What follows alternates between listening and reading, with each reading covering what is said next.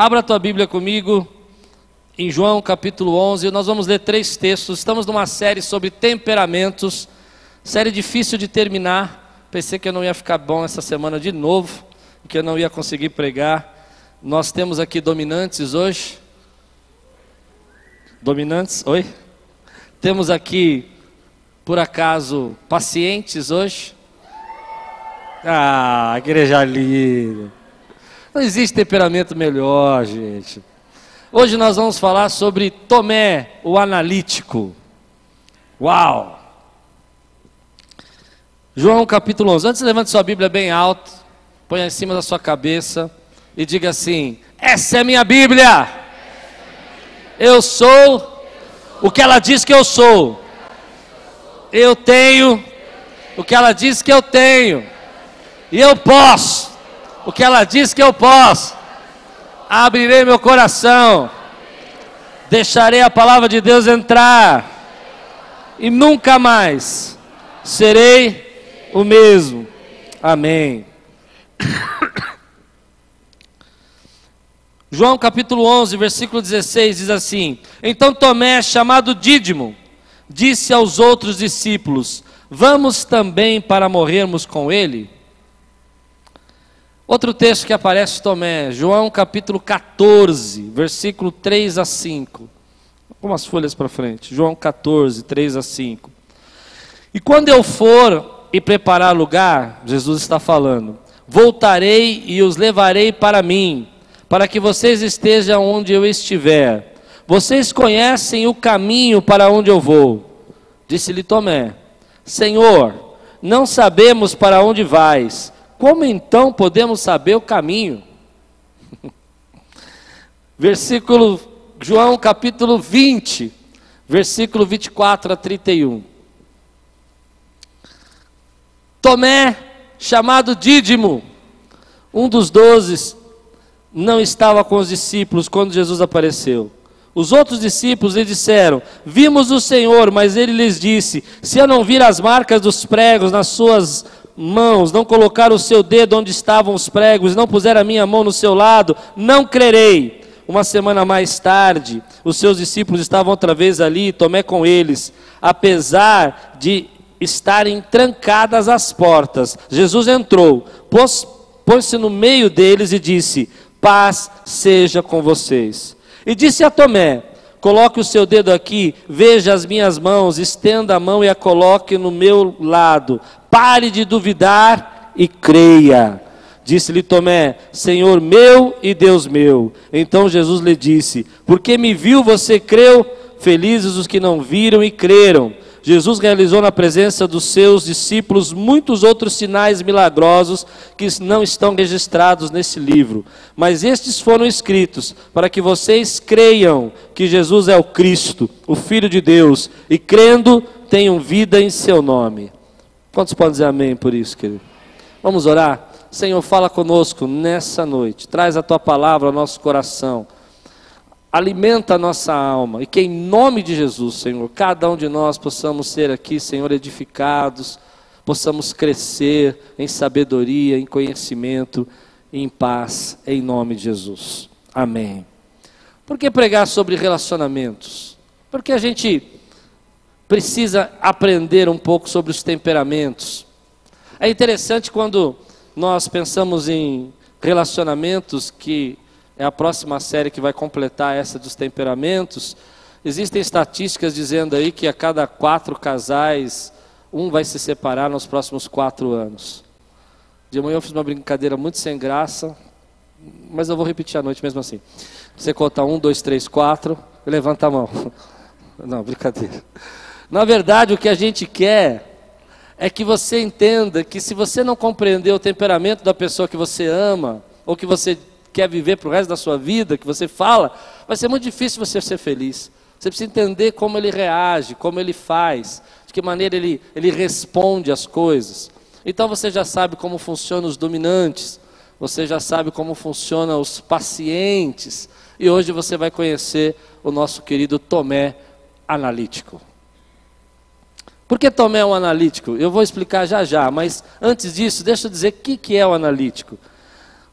Quando você olha o texto que eu li, João capítulo 11, versículo 16, o primeiro, Tomé tem uma visão crítica e racional da situação. Jesus está dizendo: vamos para Jerusalém, e Tomé se levanta e fala assim: vamos para morrer com ele também. racional. É, olha, a, situação é essa: nós vamos também, vamos morrer também. Em João capítulo 14, Tomé, ele precisa de detalhes concretos. Ele quer saber, Jesus está falando de coisas eternas, coisas celestiais, para onde eu vou com o Pai, e Tomé precisa de algo mais concreto. Como é que a gente vai se a gente não sabe o caminho? Como é que a gente vai andar nessa direção se eu não estou sabendo exatamente como é que eu devo seguir o caminho?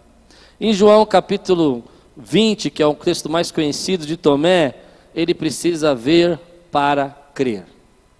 Esse é o analítico. O analítico são exigentes e são perfeccionistas. Temos analíticos aqui? Eu já olhei para quatro, assim, só de. Acho que é por isso que estava vazia a igreja, hoje só vieram os analíticos hoje. Os analíticos, eles são detalhistas, gostam de detalhes. Eles gostam de falar, ou quando vão fazer algum projeto, alguma coisa, eles se preocupam que tudo seja muito bem acabado, tenha detalhes perfeitos, que as pessoas consigam ver coisas que a gente nem se importaria. Ele vai parar e vai falar: Não, está faltando aqui um puxadinho aqui. Você fala: Ele viu, mas você não viu. Os analistas, eles têm essa característica de serem lógicos. Isso não quer dizer que você é um analista, você é bom de matemática, não quer dizer isso. Mas quer dizer que você é prático. Quer dizer que você responde à vida com menos emoção. Aliás, por isso, quem é casado com analítico sofre um pouco. Eu vou contar como que você sofre. Você chega em casa e você tem o seu marido ou sua esposa analítica. Aí você fala: Nossa, estou muito cansado, meu dia foi terrível hoje. Eu só preciso de um banho e uma cama. O analítico vai responder para você: tá bom.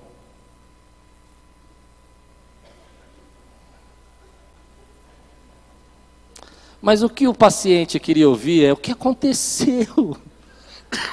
Por que, que você está tão mal? E aí você vira para o analítico e fala assim: Você não se importa nem comigo, você não se importa com o que eu estou passando. E ele diz: Claro, que eu me importo, por isso que eu mandei, eu deixei você ir dormir. Alguém aqui é casado com analítico? Tem um filho analítico? Levante sua mão e diga amém. Mas eles são pessoas muito boas. meus grandes amigos são analíticos. Grandes amigos são analíticos. Eles são lógicos, focados no processo, mas não são muito sentimentais. Também gostam de trabalhar sozinho. Geralmente o analítico não gosta de ter 50 pessoas na sua equipe, ele prefere trabalhar sozinho e ele faz bem. E quando tem muita gente, ele atrapalha. No ambiente de trabalho, o analítico é engraçado. Você chega para ele e fala assim: Você fez o relatório? Ele fala: Não. Aí você pergunta para ele: Não, por quê? E ele responde: Por que não? E aí você esquece de preocupar, porque você sabe que ele não vai responder mesmo, né? E para ele é lógico que ele respondeu a verdade. Não funcionou, não deu para fazer, eu não fiz. Está pronto. Mas aí você começa a falar sobre a, o poder das estrelas e do sol, e da energia em joules. E de repente aquele analítico silencioso, focado, se vira e começa a corrigir você com detalhes sobre coisas que nós não sabemos nada. E que quando eles começam a falar, não todos, é claro, agora um analítico bem analítico mesmo, a gente faz. Magoei. Coraçãozinho para os analíticos aqui. Mas geralmente eles começam a falar e a gente não entende muito. E aí é por isso que os analíticos têm grande dificuldade, às vezes, de se relacionar. Eles selecionam seus amigos. Seus amigos são poucos, mas são para sempre. São íntimos, de confiança, mas são para sempre. mas eles têm dificuldade de relacionar, porque em alguns momentos eles vão dar uma resposta para você que você menos espera e você vai achar que você ficou ofendido.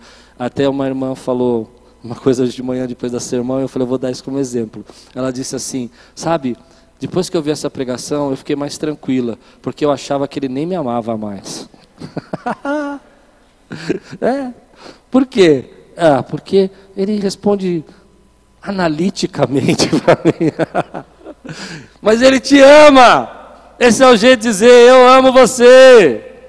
Mas o problema? O problema é esse. O analítico tem pouca sensibilidade no trato. Sim ou não? Eu estou amando essa fileira aqui. Acho que eu vou pregar assim, ó, focado aqui, ó.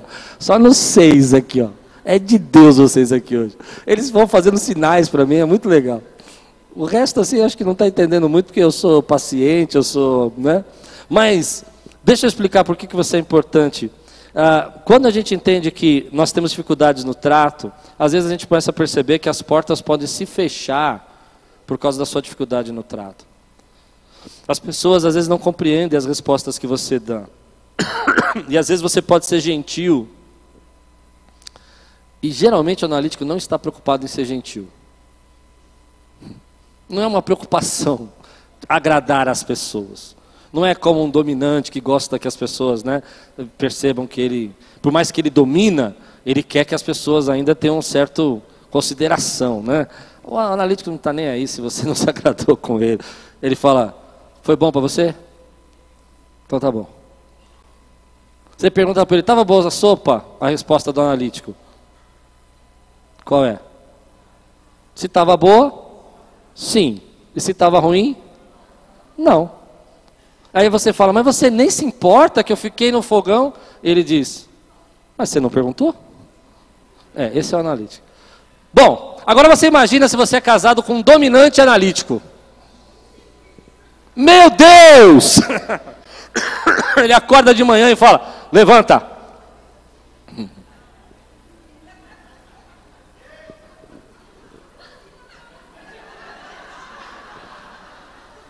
Eu vou contar.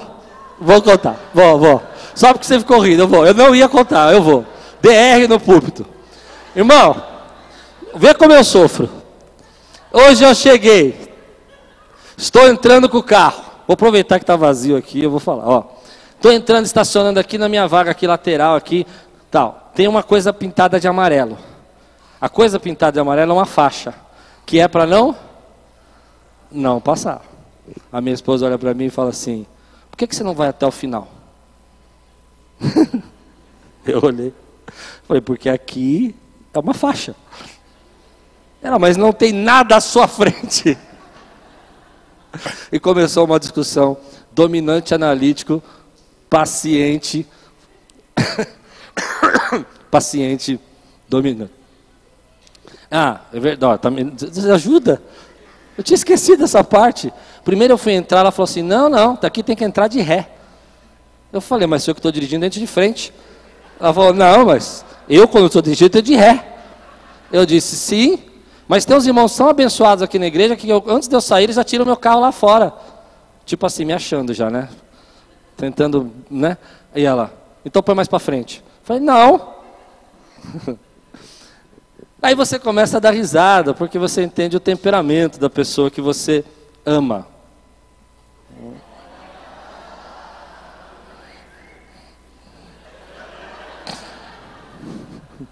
Bandeira branca. Bandeira de paz. Aí, aleluia. Hoje eu durmo em casa, na minha cama. a gente fazia programa de rádio e a gente tinha essas DR ao vivo, assim, no programa.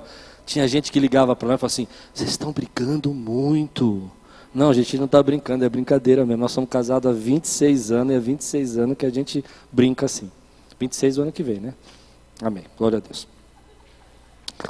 Tomé não se impressiona. Presta atenção por que Tomé é um analítico. Olha, olha a personalidade do analítico. Três anos os discípulos viveram juntos. Três anos os discípulos caminharam juntos viram milagres, multiplicação, cura, sinais. De repente, Vêm os discípulos amigos deles de três anos e falam: Nós vimos o Mestre, nós vimos o Mestre. Bom, se fosse um dominante, ele fala: O quê? Eu não estava lá. Se fosse um paciente, ele dizia: Ah, por que ninguém me chamou? Né? Mas o analítico vai dizer: se eu não puser a mãozinha no dedo, na mão de Jesus e no lado, eu não creio. Não creio. Não tem empolgação. Não tem nenhum tipo de conexão. Ele não fala assim, sério. Ele simplesmente fala: se eu não ver, eu não creio. Essa é a sua experiência. Para cada uma das pessoas dos temperamentos, eu dei uma dica. Dominante, seja mais flexível, escolha suas batalhas. Paciente, cuidado, seja mais otimista, tenha mais fé. Amém? Mas a palavra-chave, que talvez você não vai gostar, analítico, a palavra-chave para o analítico é tenha mais empatia. Diga comigo, empatia. Empatia todos nós precisamos. Qualquer temperamento precisa de empatia. A maioria de nós temos dificuldade de sentir o que o outro sente. A maioria de nós temos dificuldade de perceber o que o outro está percebendo. É muito comum para nós a gente olhar para os problemas que os outros passam e dizer assim: ah, isso aí é, é, é, fraqueza sua. Por exemplo, se eu estou cansado, eu digo assim: nossa, eu estou cansado. Mas se o outro está cansado, quando eu não tenho empatia, eu digo ele é preguiçoso. Por exemplo, se eu estou estressado e eu briguei com alguém, eu discuti, eu digo eu estou estressado. Mas se eu não tenho empatia e alguém briga com alguém ou discute, eu digo nossa, essa pessoa não tem controle nenhum, domínio próprio nenhum. A empatia é essa conexão que faz você sentir o que o outro está passando. É o que faz você perceber que quando uma pessoa chega em casa e fala, eu trabalhei o dia inteiro, houve muitos problemas, eu só quero banho e cama para acabar o meu dia, que ela não está dizendo isso. Por mais que ela diga com palavras, o sentimento dela é que você precisa ser ouvido. E o que o desejo do coração dela era falar com você. E quando você não tem essa empatia, você não percebe isso que está acontecendo ao seu redor. Você pode dar um toque, você pode até falar um pouquinho a mais, você pode até tentar demonstrar o seu sentimento, mas a pessoa não percebe. Ou senão você diz para ela, nossa, hoje eu estou tão mal, ele fala, estou pior. Fala, nossa, eu estou com uma dor na nuca, minha cabeça está explodindo. Aí você fala, não, mas você não tem noção aqui, ó, eu estou não conseguindo nem respirar. Ih, eu já parei de respirar faz três dias já.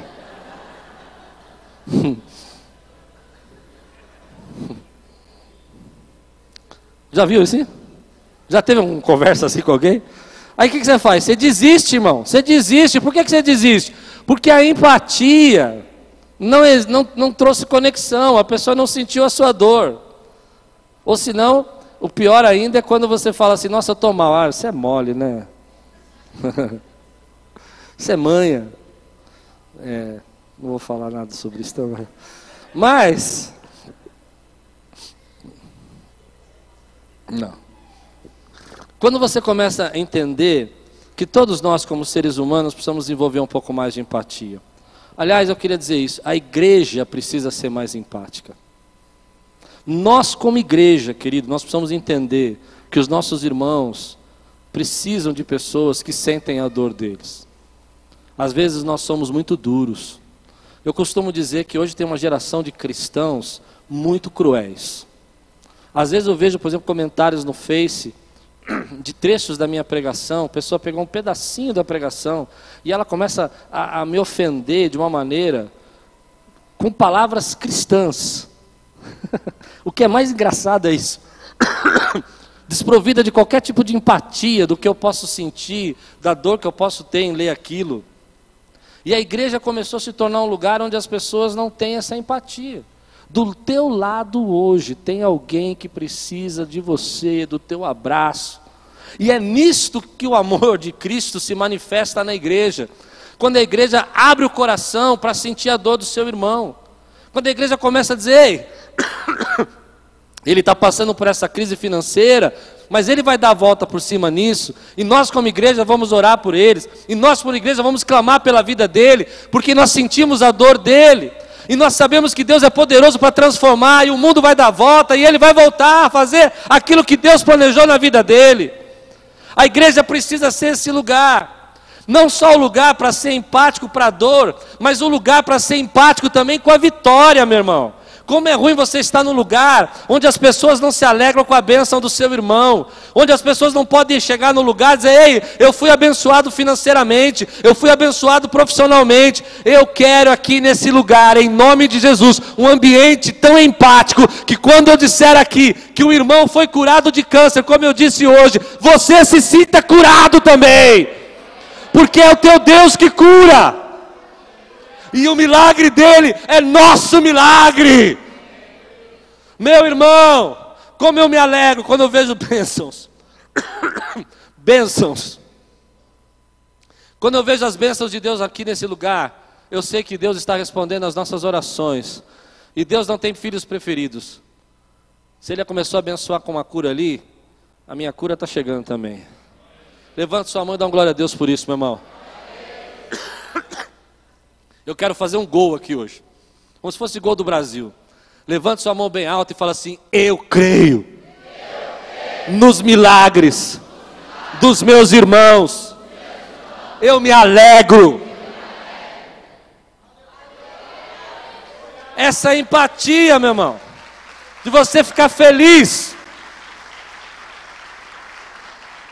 Nós precisamos dela para a nossa vida. Às vezes nós não percebemos que nossos filhos estão sofrendo, nós não percebemos porque estamos tão absorvidos, estamos tão preocupados, estamos tão focados nos nossos processos, nas nossas realidades, que não percebemos, querido, que a pessoa que a gente ama às vezes está passando por uma grande luta e ela só precisa ser ouvida. Às vezes nós achamos que as pessoas, quando estão passando de luta, elas querem solução. Eu aprendi que nem todo mundo está passando por luta quer solução. Muita gente só quer ser compreendido e ouvido. Ele sabe que essas situações você não pode resolver. Mas é muito bom saber que tem gente que sente a tua dor e ora por você, meu irmão. Criemos nesse lugar um ambiente de empatia. Para que as bênçãos possam ser derramadas. Você entende o que eu estou profetizando aqui, meu irmão? E as pessoas possam prosperar você, meu irmão, se aquele irmão é dizimista, é ofertante, ele está trocando de carro, dá glória a Deus, porque Deus está cumprindo a palavra dele, que diz que derramaria bênção sem medida sobre aqueles que são fiéis. Faz a tua parte, que as bênçãos vão chegar na tua vida também. Quantos podem dizer glória a Deus, meu irmão? Mas eu me lembro alguns anos atrás, muitos anos atrás, quando Aquiles criou um ambiente aqui na, na nossa igreja, onde as pessoas não podiam ser abençoadas não havia empatia para a bênção. E o ser humano é assim, se você conta uma tristeza, né? Ele fala, nossa, conta. Mas se você conta uma bênção, ele fala, ah, tá. Mas eu aprendi uma coisa. Quando você entende que nós somos um corpo só, uma família só, e Deus está abençoando uma pessoa ali, é só um sinal do que Ele vai fazer com todo esse corpo aqui. As bênçãos de Deus estão chegando sobre nós, meu irmão. Tenha empatia. Sua família precisa disso. Sua igreja precisa disso. As pessoas que nós amamos precisamos sentir essa empatia. Isso não é só para o analítico, mas o analítico, por ser mais racional e mais prático, é mais difícil de ter empatia. Às vezes ele tem solidariedade, às vezes ele tem generosidade, mas ele não consegue sentir o que a pessoa está sentindo naquele momento. Mas eu creio que Deus vem na sua graça e manifesta seu milagre. Ele começa a transformar o nosso coração e começa a fazer a gente sentir a dor daquela pessoa, trazendo uma conexão tão profunda que faz a gente se tornar abençoador. Você é um abençoador. Eu quero desafiar você a levantar sua mão e dizer assim: Eu sou um abençoador. Em nome de Jesus. A segunda atitude do analítico, e eu digo que não é só para ele, é para todos nós, é crise de fé. É interessante que quando mais racional você é, quanto mais razão você é, mais difícil você, mais difícil para você acreditar no sobrenatural. Concorda com essa frase ou não? Todos nós passamos por momentos na nossa vida que temos crise de fé. Talvez você já tenha passado por um momento da sua vida que você teve uma crise de fé. Crise de fé é aquele momento que você diz assim: se eu não ver, eu não creio. Alguma vez você já passou por um momento que você se sentiu tão enfraquecido na tua fé que você se perguntou assim: será que vale a pena continuar acreditando?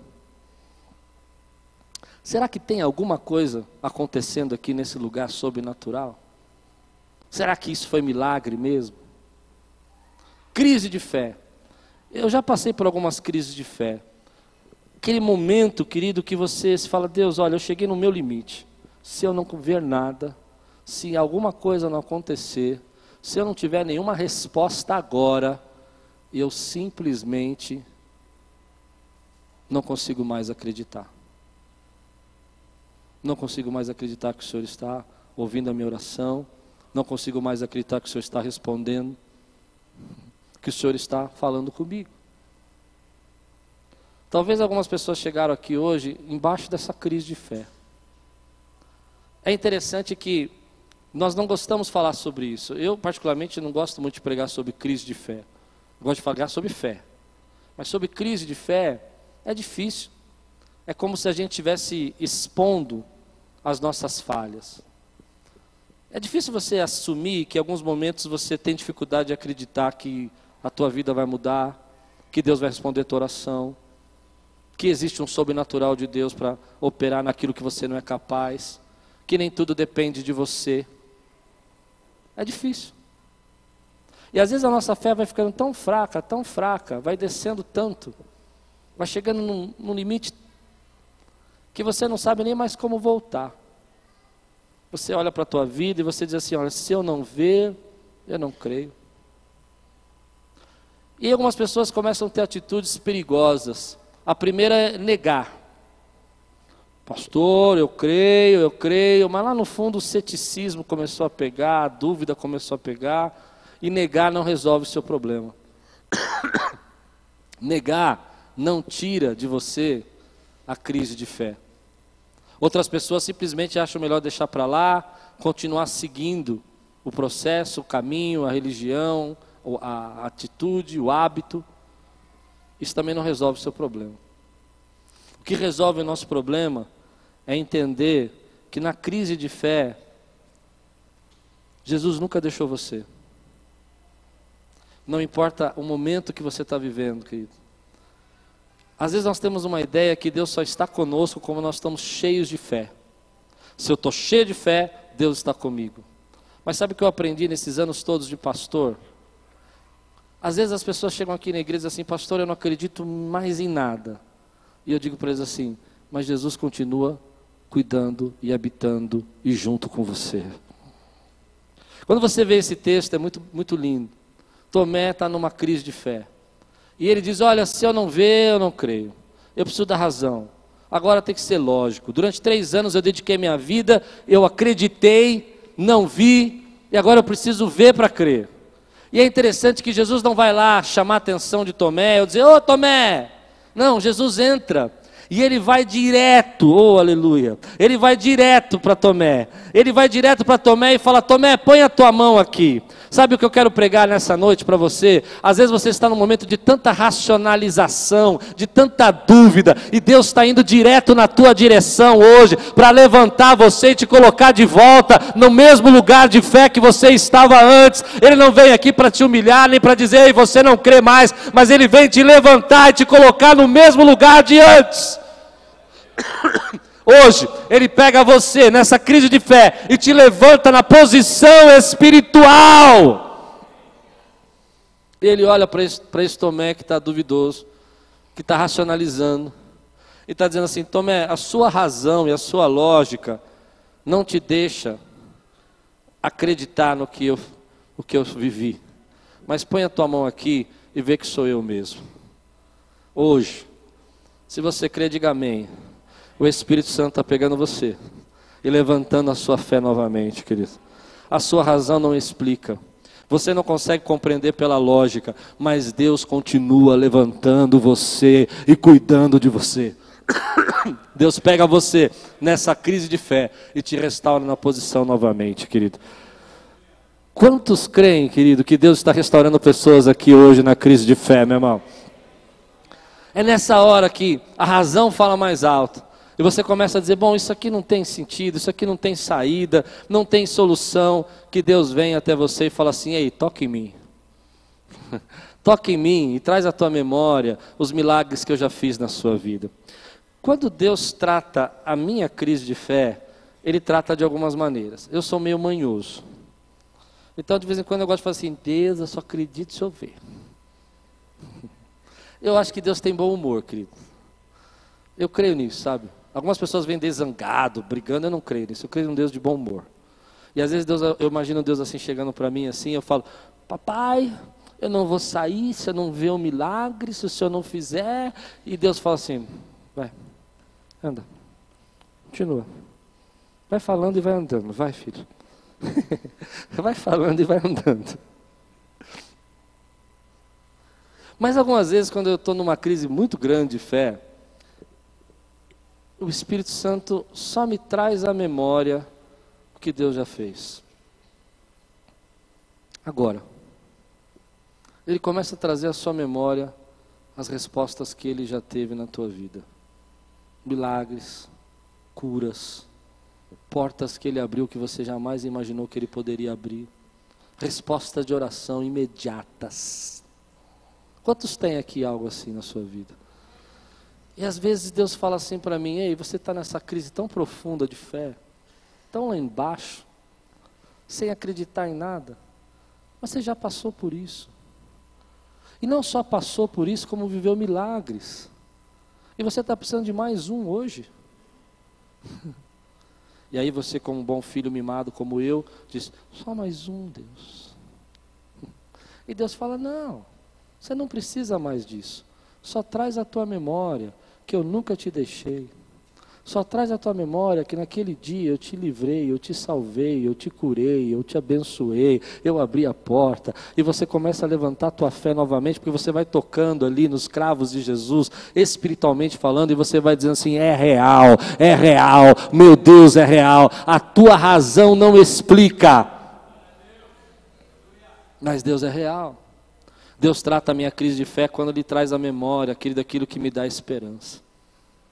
Quando Ele começa a me lembrar as coisas que Ele já operou nesse lugar. E os milagres que Ele já fez nesse lugar. E as coisas que Ele ainda tem para fazer, as suas promessas, querido. Outra maneira que Deus trata a minha crise de fé é quando Ele me faz enxergar o futuro. Você chegou até onde você chegou. Mas você sabe que você tem promessas de Deus na sua vida. Quantos têm promessas de Deus aqui na sua vida? E eu vou fazer uma pergunta para você.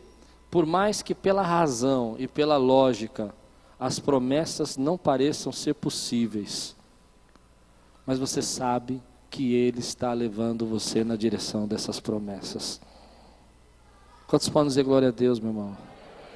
Porque você começa a enxergar o seu futuro. Às vezes eu entro aqui na igreja e falo, Deus, como que isso aqui vai ser daqui a uns anos? e eu creio muito no que eu vou dizer para você. Se Ele deu, Ele é fiel para completar a obra na sua vida. Aquilo que Deus lhe deu, Ele é fiel para completar a obra na sua vida. Levanta a tua fé, a tua razão não explica. Tomé, você não vai entender o milagre aqui.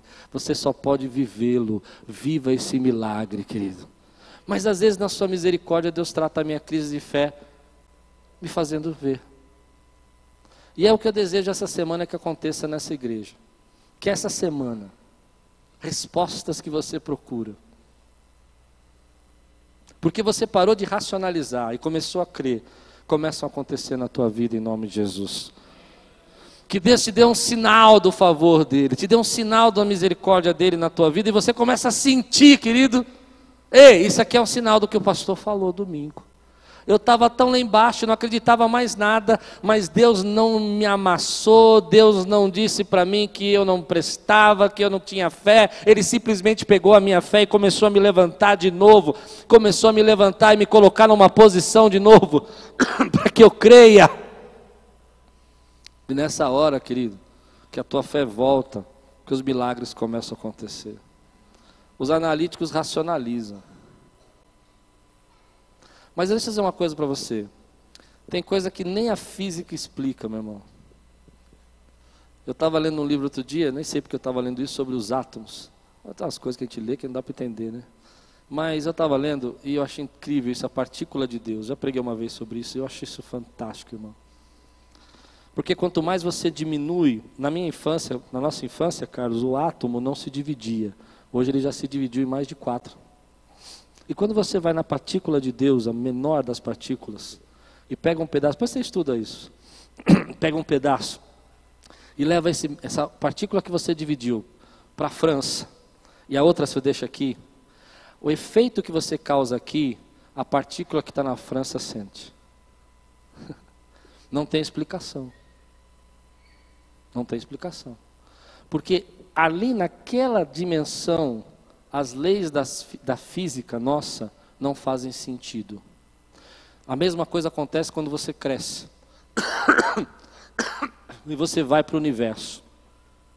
E as leis do universo, não do planeta Terra, do universo, não fazem sentido para a lei da física. Mas eu vou dizer por que, que não fazem.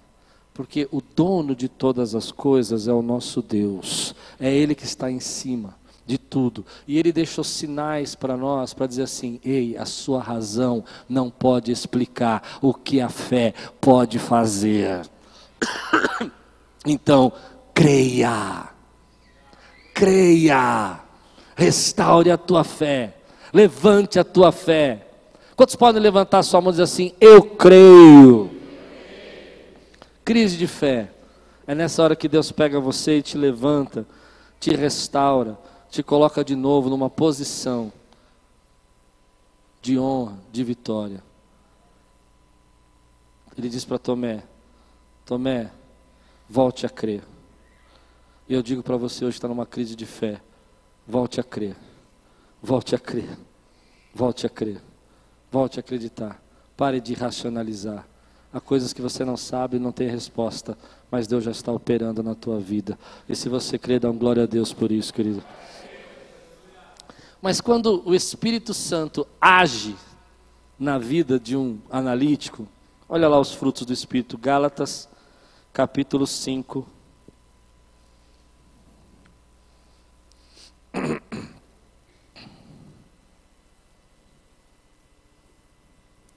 Versículo 23.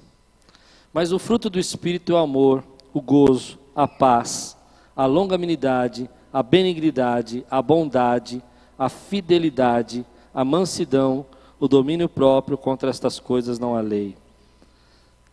Quando o analítico começa a racionalizar, há duas coisas que eu penso, penso que o Espírito Santo começa a agir na vida dele para transformar o temperamento dele.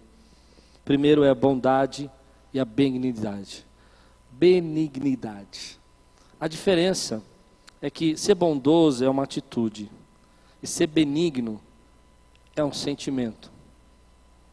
Se você quiser entender melhor, o contrário de benigno é é maligno. Então você vai pensar comigo nesses seriados que vocês gostam de assistir. Geralmente o chefe do crime é um analítico. Certo? Também o cientista é um analítico. Porque quando o analítico está cheio da graça e da vontade de Deus, ele usa os detalhes, as perfeições para promover o bem. Ele leva o bem para as pessoas.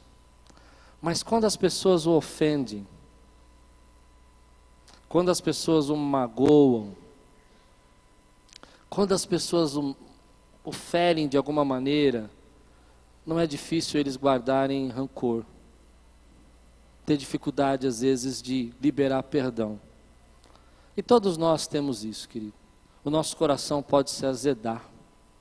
Em alguns momentos, a gente deixar de ser pessoas do bem para nos tornar pessoas vingativas, rancorosas, que não liberam perdão. E se tem uma coisa que eu acho que você não deveria dizer nunca, é bem feito. Esse tipo de malignidade de que quando alguma pessoa se dá mal e ela feriu você, você sem querer fala bem feito. Ele mereceu.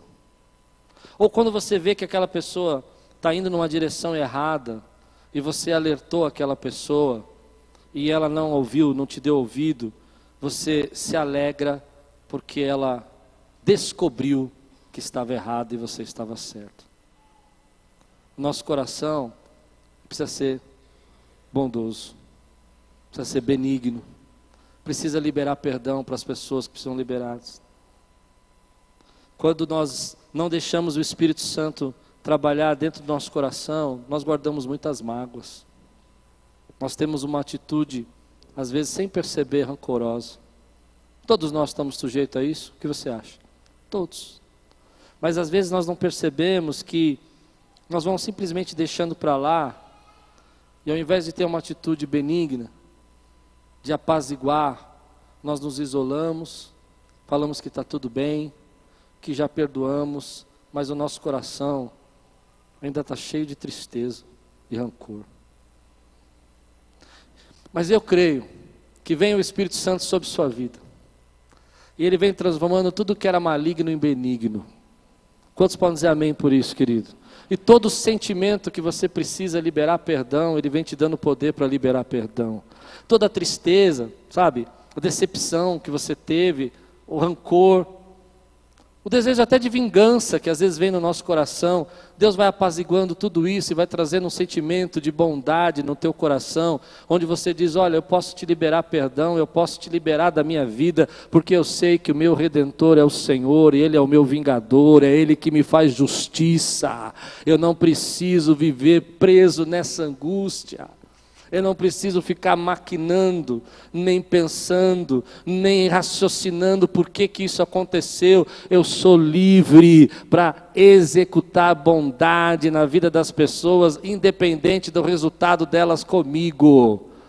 Meu irmão, eu quero ministrar essa palavra aqui porque ela é muito poderosa e ela vai libertar você nessa noite em nome de Jesus. Venha o Espírito Santo e derrama benignidade na tua vida, derrama bondade na tua vida em nome de Jesus. Ele derrama paz no teu coração, ele te dá empatia e a empatia é amor para que você viva o bem e faça o bem. Como é triste a gente ver pessoas presas nessa crueldade quando você começa a, a, a desejar que os outros se frustrem, quando você começa a torcer para que os outros se deem mal, quando você guarda no seu coração uma mágoa de algum parente seu e você fica esperando as coisas darem errado para ele para dizer, tá vendo? Eu disse, eu sempre achei. Não é que eu quero ter razão. Irmão, isso não faz bem para você. Não faz bem para sua família o Senhor derrama bondade e benignidade na tua vida para você entregar isso de graça para as pessoas que estão ao seu redor. Seja benigno, seja abençoador. Deixe Deus usar a sua vida para abençoar. Deixem-os ir, deixem-os passar, deixem-os ir embora da sua vida aqueles que te feriram. Não se preocupe com eles, porque Deus tem cuidado da tua vida em nome de Jesus. Repreenda essa malignidade. Isso para mim é muito sério. A Bíblia fala sobre isso. Ela fala assim: não diga. Ezequiel capítulo 28, a Bíblia diz assim: Tenho contra vocês que vocês dizem bem feito. Forte, né? Um versículo na Bíblia para dizer isso. Tenho contra vocês que vocês dizem bem feito. Quer dizer isso? É quando você deseja o mal para as pessoas. Às vezes você tem razão, você está coberto de razão. Às vezes você está certo no seu pensamento mas isso não faz bem para você. Use o seu perfeccionismo, os seus detalhes, use a sua análise, use o seu poder de concentração para produzir bem na vida das pessoas. Quero terminar essa mensagem hoje. Quando vem o Espírito Santo aqui e ele derrama sobre você a graça dele, a bênção dele, e ele vai purificando o teu coração e vai trazendo paz na tua vida. Você libera perdão para quem precisa liberar, você esquece quem te feriu porque você sabe que Deus tem coisas novas para você e o Espírito Santo produz benignidade na tua vida. Você recebe essa palavra na tua vida hoje? Quero orar por você agora em nome de Jesus. Talvez você tenha entrado aqui nessa crise de fé que eu falei. Mas se você crê que Deus sustenta você e que Deus está pegando você e dizendo assim: Ei, se lembra, eu sempre estou com você. Quando você está cheio de fé ou quando você está em crise de fé, eu nunca deixo você. Assim como Jesus veio direto a Tomé, Deus vem direto ao seu coração hoje para levantar a sua vida. Se Deus está falando com você e você está nessa crise de fé, eu quero orar por você. Fica de pé no teu lugar, eu vou interceder pela tua vida. Eu não sei o que você está passando, eu não sei qual é a área que você está nessa crise de fé, eu não sei qual é a área que você tem racionalizado, mas de repente o Espírito Santo tocou você hoje de alguma maneira e você precisa ser restaurado. Meu desejo é que você, quando sair por essa porta hoje, você diga: Ei, sabe o que aconteceu hoje? Minha fé foi restaurada. Isso é grande. Isso é poderoso. Isso é grandioso na minha vida. Quero orar por você. Você que está de pé. Feche seus olhos. Senhor nosso Deus. Há irmãos queridos aqui. Irmãos e irmãs passando por momentos de crise, Senhor. O Senhor não é aquele que apaga o pavio que fumega. O Senhor não tira final da fé. O Senhor é o Deus que restaura. O Senhor é o Deus que põe de pé o enfraquecido, cansado. Em nome de Jesus. Em nome de Jesus. Eu oro para que esses irmãos sejam fortalecidos no teu poder. Eu oro para que eles voltem a crer. Que eles parem de racionalizar os problemas, as lutas. Que eles entendam que o Senhor está agindo em nome de Jesus.